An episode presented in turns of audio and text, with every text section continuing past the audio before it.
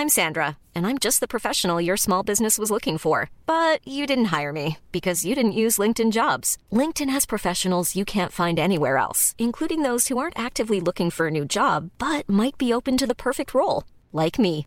In a given month, over 70% of LinkedIn users don't visit other leading job sites. So if you're not looking on LinkedIn, you'll miss out on great candidates like Sandra. Start hiring professionals like a professional. Post your free job on linkedin.com/people today.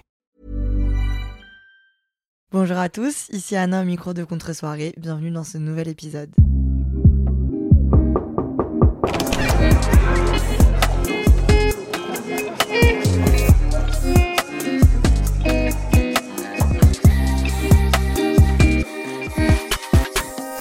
Les amis, here we go again. Me revoilà pour une semaine endiablée au micro de Contre-soirée. Je vous avais pas menti, je vous avais dit un épisode par semaine et je suis là pour cet épisode de cette semaine. Je me suis dit que les deux derniers épisodes étaient un peu deep et un peu compliqués, enfin pas compliqués, mais un peu sur des sujets autres que ce qui fait vibrer nos cœurs. Qu'est-ce qui fait vibrer? Bon bref, l'amour. Voilà, ça faisait longtemps qu'on en avait pas parlé, parce que c'est pas vraiment au cœur de ma vie et de mes préoccupations, mais je me suis dit quand même qu'aujourd'hui, on pouvait s'envoyer un petit épisode sur les relations amoureuses quand même.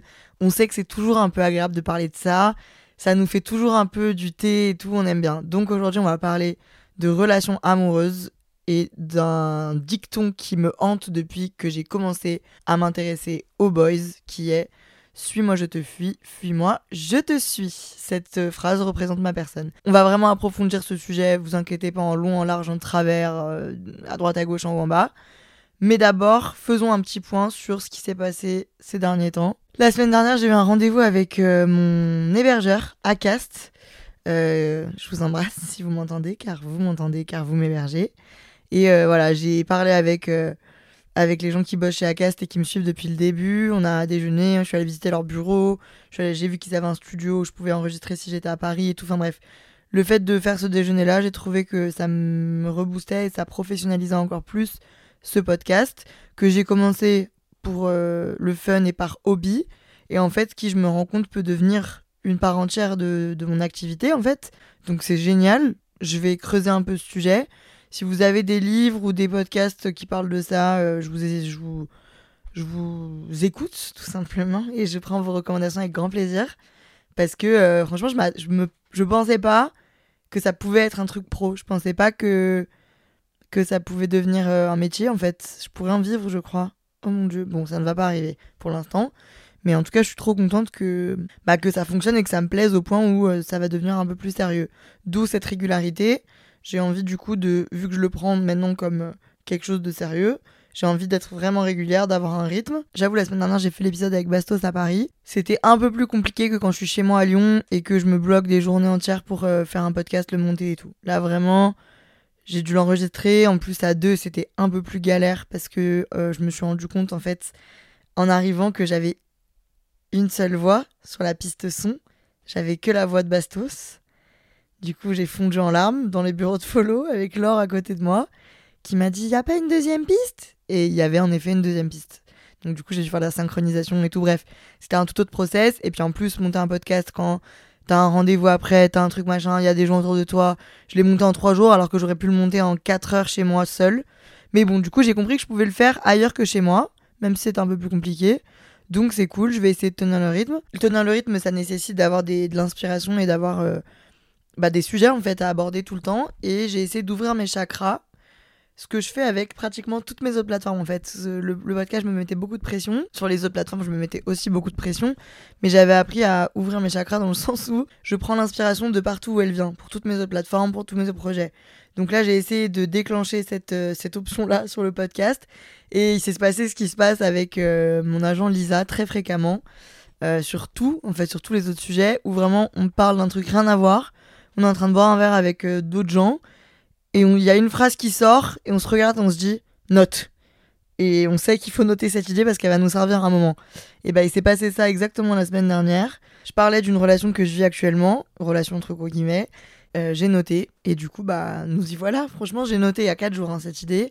Et pour autant, je me sens complètement capable de l'aborder et d'en parler sans avoir euh, fait un plan forcément hyper détaillé et tout. Donc c'est trop cool. Ça veut dire que ça y est, j'ai acquis l'impulsivité et la spontanéité dans le podcast, donc c'est très bon signe. Entrons dans le dur, fuis-moi je te suis, suis-moi je te fuis. Pour ceux qui n'ont jamais fait face à ce dicton, bravo, vous faites partie de l'élite, vous êtes des gens sains et équilibrés, ce qui n'est pas mon cas et ce qui n'est pas le cas de beaucoup d'autres personnes.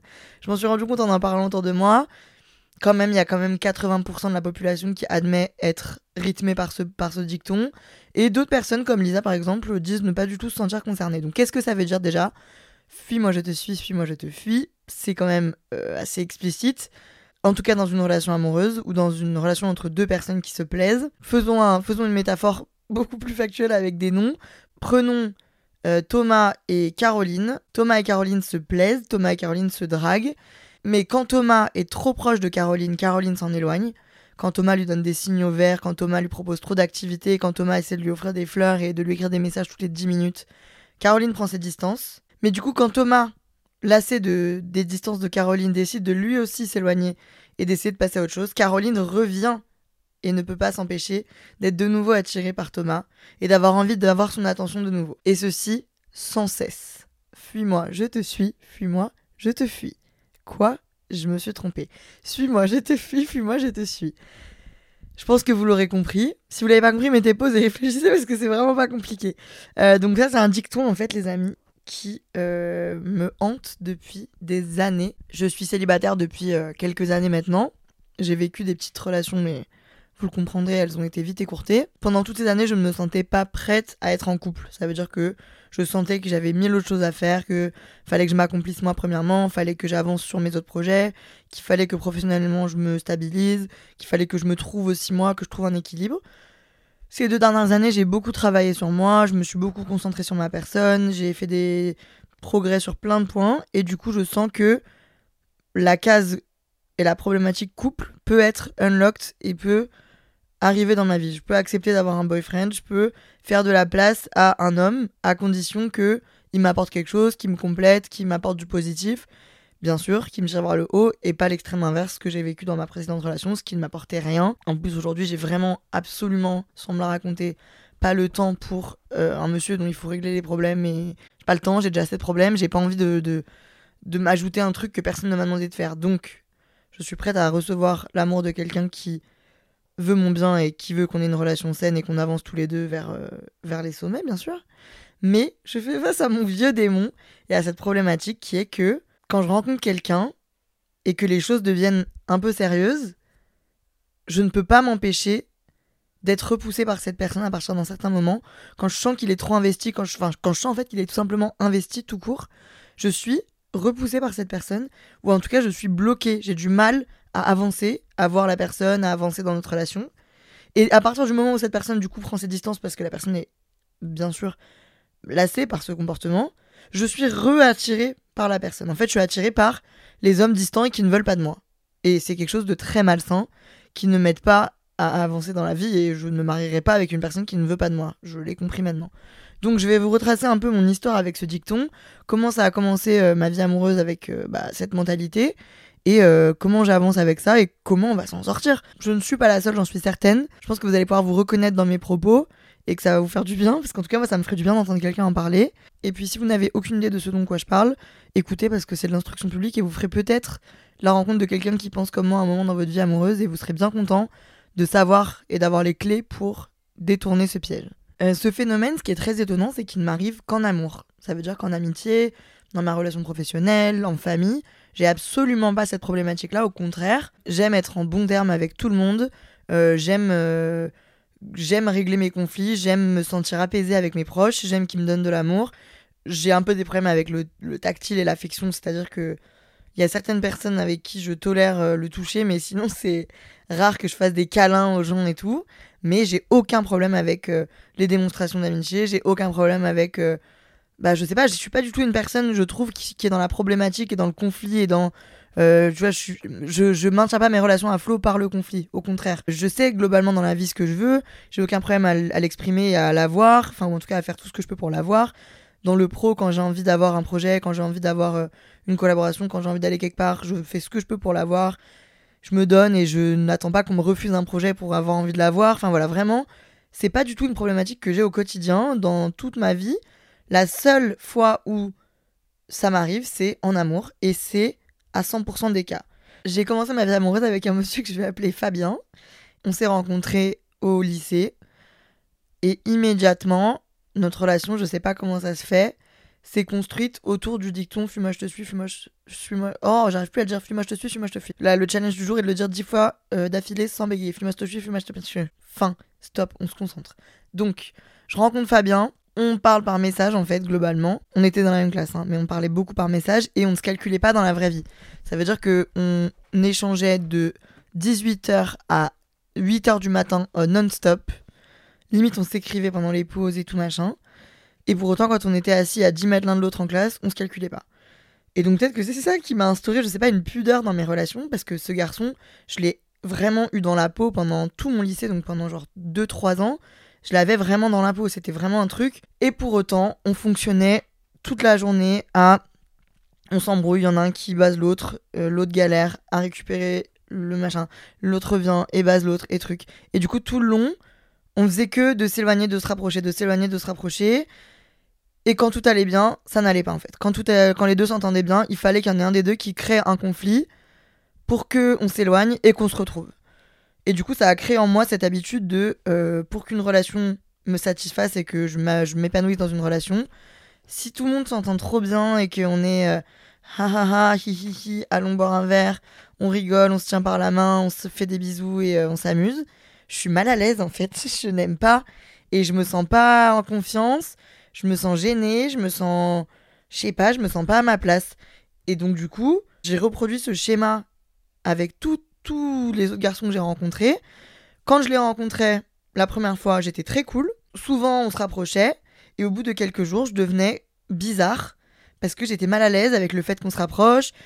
J'étais mal à l'aise avec le fait qu'on s'entende bien. Et du coup, s'il me proposait rien que d'aller boire un verre, je trouvais un moyen de refuser et de saboter plus ou moins la relation jusqu'à ce qu'il me fasse la gueule et que du coup je doive revenir en disant oh là là tu me fais la tronche je suis désolé machin que je doive un peu ramer qu'il revienne et que machin. Et du coup bah souvent en fait les relations ne vont nulle part parce qu'en fait souvent à part euh, la fois où je suis tombée sur un monsieur qui a eu assez envie de se battre pour euh, pour euh, sortir avec moi mais bon au final ce monsieur était un pervers narcissique et m'a ruiné le moral encore plus. Donc je sais pas pourquoi il a eu envie de se battre, peut-être qu'il a sorti un challenge et il a, envie il a eu envie d'y aller pour prouver qu'il était plus fou que moi. Bah souvent en fait les mecs qui sont en mode bon bah enfin elle est très sympa, elle est très mignonne mais il y a beaucoup de poissons dans la mer et on va aller se rabattre sur un autre poisson quoi. On va laisser le ton complètement taré euh, dans son coin et on va aller en voir un autre quoi.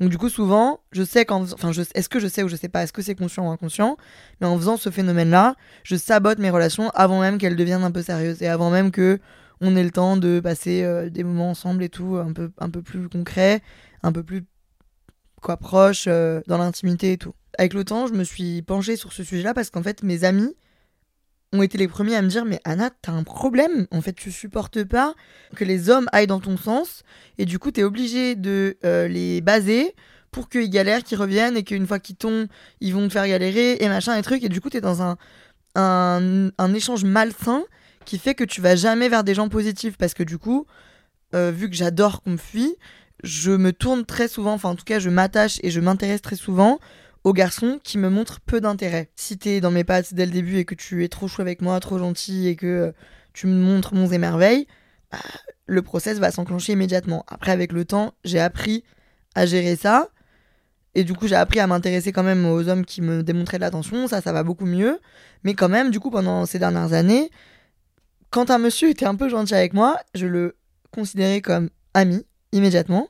Et dès qu'un mec était un peu hautain, pas gentil, me parlait mal, était méprisant ou tout simplement bête et ne captait pas mes signaux, ah ça y est, c'était lui qui c'était lui qui allait m'intéresser, j'allais m'investir émotionnellement dans lui alors que lui avait juste envie de me pécho et de partir pécho d'autres meufs. Et non moi non, j'allais mettre tout mon cœur à ce que ce monsieur me suive alors qu'il me fuyait. Et du coup, bah, je, me je me sentais bien, entre guillemets, dans ce genre de relation, parce que j'avais pas, j'avais pas beaucoup d'affection en retour, j'avais pas, j'étouffais pas sous le, sous le poids de l'amour de l'autre, et du coup, je pouvais euh, m'y consacrer, quoi, et ça me faisait kiffer. Mais du coup, quand j'en parle, je me rends compte que ça va pas du tout. Parce que du coup, c'est vraiment juste voué à l'échec à 100%. Donc, je vous parle de, du process depuis tout à l'heure. Euh, le process, c'est quoi? C'est un, un schéma très simple que je reproduis après analyse, à quasiment 100% de mes relations. J'espère que les hommes qui écoutent le podcast auront quitté l'épisode d'ici là parce que j'aimerais qu'ils ne sachent pas ce phénomène secret et ma façon de faire que je garde mystérieuse depuis des années. En gros, le process, c'est quoi? Je rencontre un boy, je l'aime bien, il m'aime bien, on se plaît, je craque. Bref, il y a un début de truc qui se passe et automatiquement, je vais lancer le process. Ça veut dire que je vais faire échouer notre relation. Donc, par exemple, le garçon me propose un date ou me propose de venir me voir, je vais dire non.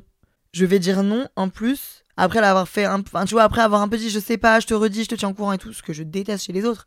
Je peux pas m'empêcher de le faire d'être en mode ben, je vais voir vu que j'ose pas dire non.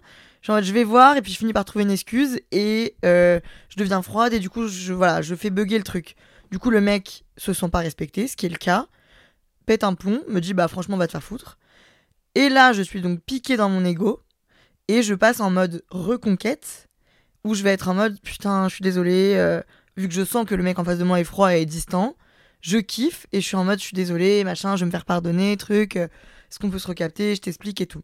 Là, à ce moment-là du process. Trois options. Soit le garçon va avoir la flemme et va être out et il va pas me calculer. Option 2, le garçon va avoir compris mon vice, qui n'est pas un vice, mais va avoir compris mon handicap euh, émotionnel et du coup va revenir, mais ne va pas chercher plus loin, ne va pas chercher une relation stable, va juste chercher à avoir ce qu'il a envie d'avoir de léger et de surface. Et option 3, le garçon fait partie des élus et va se dire ok celle-là on va y arriver je vais m'investir parce que j'ai une connexion avec cette personne et que du coup il a envie en face de faire des efforts. Ça m'est arrivé quelques fois malheureusement c'est des, garçons qui au final euh, n'avaient pas ce que je voulais dans une relation. Enfin on se, correspondait pas. Je crois que globalement ça m'est jamais bah en fait ça ne m'est jamais arrivé depuis du coup 3-4 ans que au final ça donne cours à une relation parce que globalement ça ne marchait plus ça ne marchait pas ça me met dans un schéma négatif dès le début et malsain dès le début. Et du coup, ça me pousse vers le questionnement d'où ça vient.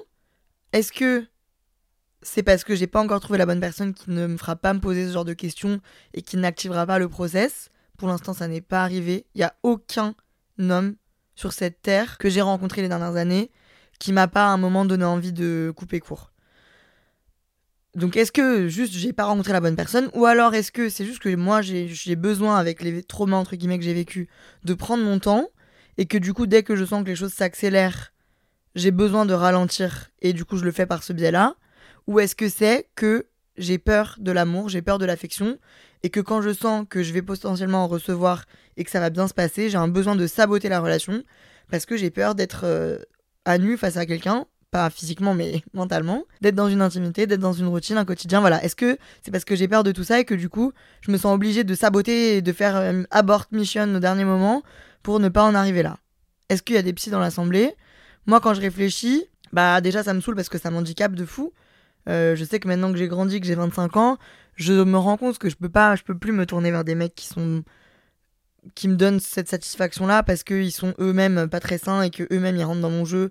Et limite ils, me poussent à enfin tu vois c'est eux qui me fuient et du coup moi je suis la suiveuse je peux pas être dans ce schéma là parce que je sais que sur le long terme ça va m'apporter du négatif. Je peux pas avoir mon humeur qui dépend de, de, la personne avec qui je sors et tout. Je peux pas subir ça. C'est trop compliqué. J'ai pas le temps j'ai pas l'envie j'ai déjà souffert assez. J'ai envie que ma vie soit simple et j'ai envie de connaître une relation d'amour simple et sain.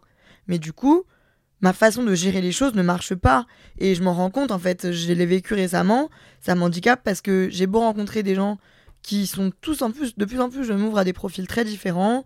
Je suis plus du tout centré que sur euh, un mec qui est physiquement euh, fait 1m90, euh, a de la barbe et a de la répartie. Je suis plus centré que sur ça. Franchement, il faut j'ai compris que j'aime bien les mecs qui ont de la répartie, mais j'ai compris aussi que j'aime bien les mecs qui ont des points en commun avec moi, que j'ai besoin de discuter beaucoup avant de pouvoir entamer quoi que ce soit. J'ai compris qu'il faut de l'intelligence, il faut que les, les, mecs en face de moi aient des projets, de l'ambition, enfin bref. Mais du coup, je peux quand même pas m'empêcher d'être dans la provocation et d'être dans le fuis-moi je te suis, fuis-moi je te fuis. Même si je fais tous les efforts, du coup, je me demande, euh, ma question du moment est comment je peux lutter contre ça? Parce qu'au final, ça m'avancera vers nulle part. Et je l'ai vécu récemment, j'en arrive à un stade où vraiment, j'ai beau essayer de le contrôler, j'ai beau essayer de le. Tu vois, je le sais, j'en suis consciente, et du coup, je fais ce que je peux pour le gérer et pas, pas le subir. il y a quand même un moment où je suis dans un stade de panique, genre, je me force à pas saboter et au moment où ça va se passer le date, je pète un plomb, j'annule tout, je trouve un moyen pour saboter. Je peux pas m'en empêcher. Je ne peux pas m'en empêcher. Je peux pas m'en empêcher. Et j'ai du mal à être trop mielleuse, j'ai du mal à être trop gentille, j'ai du mal à, à être euh, une petite puce trop mignonne. Après, ça, je suppose que c'est de la personnalité aussi. On n'est pas toutes, euh, et tous conçus pareil. Je suppose que par ceux qui m'écoutent, euh, il y en a certains d'entre vous qui ont besoin dans une relation d'être très doux, très attentionné, dès le début d'être très calme et d'être très docile. Et puis d'autres qui, comme moi, sont plus dans la confrontation. Moi, j'aime rigoler, mais j'aime aussi sentir que j'ai du répondre en face de moi que j'ai un adversaire entre guillemets à ma taille parce que j'ai besoin d'avoir quelqu'un qui réfléchit comme moi, qui a l'intellect que j'ai. Einstein est mort et c'est moi qui ai pris sa place. Enfin bref, j'ai besoin de quelqu'un qui est entre guillemets à ma hauteur sans vouloir me jeter des fleurs. J'espère que c'est le cas de vous tous. Et du coup, ça passe par le fait de provoquer et de pousser la personne à me fuir ou à me suivre. Et c'est très compliqué. Par contre, ce qui est fou, c'est que hum, le peu de relations que j'ai eues, une fois qu'on a passé ces étapes de moi je, je, peux plus me le dire, je peux plus dire cette phrase.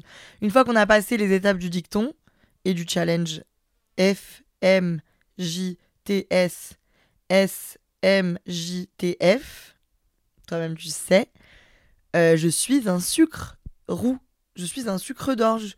Je suis trop sympa, je suis dévouée, je pourrais tout faire pour toi, je te réponds dans la minute quand tu m'appelles, euh, je vais, je traverse la France demain si tu me le demandes, je te rends tous les services, je te fais des gratouilles dans le cou, je voilà. Mais pour en arriver là, mon vieux, faut passer des étapes interminables, enfin pas interminables, mais faut passer un certain nombre d'étapes. Pour vous donner des exemples, une des dernières relations que j'ai eues euh, qui était vraiment pas très saine, ce monsieur, je l'ai rencontré, on s'est un peu vu, truc, et puis un jour il m'a dit ok, euh, demain euh, je t'emmène au resto demain midi, donc tu, je passe te chercher à midi et on passe l'après-midi ensemble et tout. Moi je dis ok. Le matin venu, je reste dans mon lit, sur TikTok au fond de ma couette, jusqu'à midi en espérant qu'il ne m'écrive rien. À midi, il m'écrit Alors, t'en es où? Je lui dis Ah bah, je croyais que ça allait pas se faire, donc euh, je suis dans mon lit, euh, je me suis pas préparé, euh, désolé, je peux pas. Tu vois, je me suis même pas dit à moi-même, officiel, je ne veux pas y aller. Juste, j'ai un blocage qui fait que j'ai besoin de saboter ton plan. Donc le mec en face me dit Mais enfin, t'es sérieuse ou quoi? Je t'avais prévenu et tout.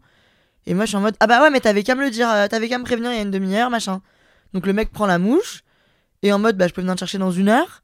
Moi, je suis en mode, bah non, bah du coup, là, c'est trop tard. Et du coup, le mec est en mode, bah va te faire foutre. J'ai tout organisé et tout. Franchement, salut, t'es pas sympa du tout. Et du coup, à partir de ce moment-là, moi, je suis en mode, oh non, miséricorde. Je renvoie un message, le mec me répond pas. Je passe l'après-midi à pleurer, à regarder la vue en me disant, oh, je l'aime tellement, j'aimerais tellement qu'il me recontacte. Mais ma soeur, fallait dire oui au moment où il était là. Je ne comprends pas pourquoi je fonctionne comme ça.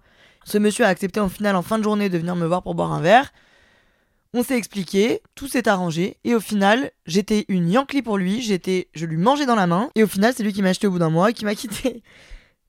Alors que tout avait mal commencé. J'ai fini par être un sucre, mais j'ai commencé par être une méchante. Mais après, c'est parce que ce monsieur a, tu vois, a tenu bon. Euh, bah, par exemple, euh, je vous en avais parlé dans un précédent podcast. Je rencontre un monsieur qui habite dans une autre ville. Je le vois deux fois, trois fois, on s'entend bien. Je rentre à Lyon. Il veut qu'on s'appelle en FaceTime. Je suis un peu réticent, je trouve des excuses. Je sais que je suis victime de mon fuis, moi je te suis, suis moi je te fuis. Donc je me fais du forcing, je l'appelle une fois, deux fois. Ça va. Il me demande de venir à Lyon. Je panique. It's out. Je lui parle très bizarrement pendant deux jours pour que le mec arrive au stade où il est en mode, enfin, qu'est-ce que t'as ma soeur Je finis par lui dire, je sais pas, je le sens pas. Sans lui dire vraiment il finit par me dire Bon, bah, t'es trop bizarre, euh, j'annule tout. Je lui dis Ok, et la relation s'arrête là. On dirait un peu les mecs qui osent pas quitter leur meuf et qui du coup leur font la misère pendant deux mois pour que ce soit elle qui finisse par dire Bon, bah, je te quitte. Mais je ne veux pas être cette personne-là.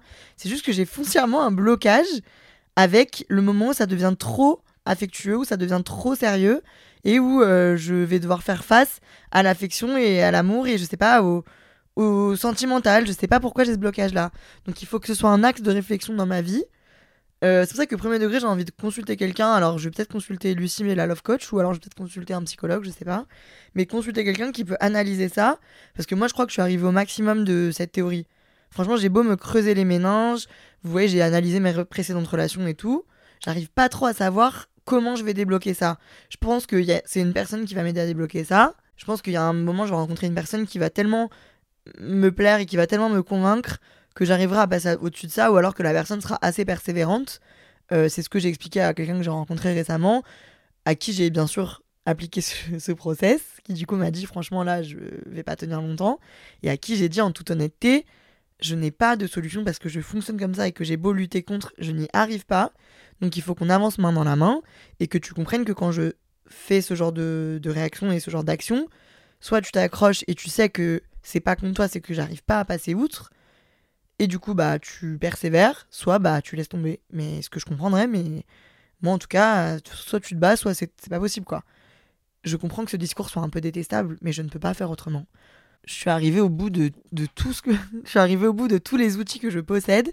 Donc je vous donne les clés de cette, euh, cette énigme. Franchement, si vous êtes comme moi, venez on réfléchir ensemble. Si vous avez avancé sur ce, cette, ce chemin de pensée, je serais grave contente que vous me fassiez vos retours, comme d'habitude sur Instagram à Tannervers par DM, pour qu'on décrypte et qu'on comprenne en fait euh, bah, comment on va arrêter de fuir les gens.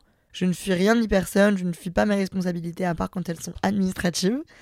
Et du coup, je vois pas pourquoi je fuirais cette belle chose qu'est l'amour. Après, franchement, il y a aussi peut-être une partie de peur de l'amour parce que ça fait quand même quelques années que je suis célibataire, que ma dernière relation était de nature catastrophique, c'est-à-dire que l'homme m'a traumatisée. J'en ai parlé dans le podcast à tous les garçons que je n'ai pas aimés. Euh, donc, euh, j'ai peut-être une petite phobie de ça, mais en même temps, d'un moment, je me rends compte que les gens qui ont une petite phobie de ça, ils ont été guéris beaucoup plus vite que moi. Donc, on est tous différents. Là, ça commence à faire vraiment longtemps. Et euh, bon, j'ai beau essayer de me psychanalyser, ça avance pas, quoi. Donc, euh, va falloir, euh, va falloir passer la seconde, quoi. Va falloir que mon cerveau se soigne, quoi, ou que je trouve des solutions. Donc, déjà, le, sujet est ouvert. Je trouvais ça grave cool d'en parler avec vous, en vrai, parce que je suis sûre que ça arrive à plein de gens. Je pensais que c'était un truc qui allait exister que quand j'étais jeune et immature. Quand ça m'arrivait à 18-19 ans, je me disais, bon, c'est normal, je suis dans ma phase. Mais là, j'ai 25 ans et j'ai encore un peu ce fonctionnement-là, qui est nul et que je n'aime pas et je suis pas d'accord avec. Donc, je trouve ça important d'ouvrir la parole. J'ai pas envie de devenir une briseuse de cœur. J'ai pas envie de devenir une peste, ce que je suis un peu du coup, in fine. Enfin, les pauvres, pauvres garçons, je suis désolée hein, si vous m'entendez. Je voulais pas faire ça, mais j'ai pas pu m'en empêcher. Donc, on va essayer de se soigner. En tout cas, si vous êtes reconnus, je suis contente. Si je vous ai appris quelque chose, je suis contente. Peut-être que dans trois mois, je vous dirai, les gars, j'ai arrêté de fuir. J'ai suivi ce qui me suivait. Mon rêve, mon objectif suivre ce qui me suit. Bref, sur ce, sur ce, je vais aller boire un grand verre d'eau et réfléchir à toutes mes erreurs du passé. J'espère que cet épisode vous aura plu. On avance ensemble, on va y arriver. Mettez-moi une petite étoile si ça vous a fait plaisir. Mettez-moi 5 étoiles, les boys and girls. Parce que pour le référencement, visiblement, ça aide. Donc peu importe la plateforme sur laquelle vous m'écoutez, si vous me mettez 5 étoiles, vous faites un grand geste pour moi. Merci d'avoir passé ce moment avec moi. On se retrouve du coup la semaine prochaine, comme prévu. Je vous embrasse. À très bientôt. Bye.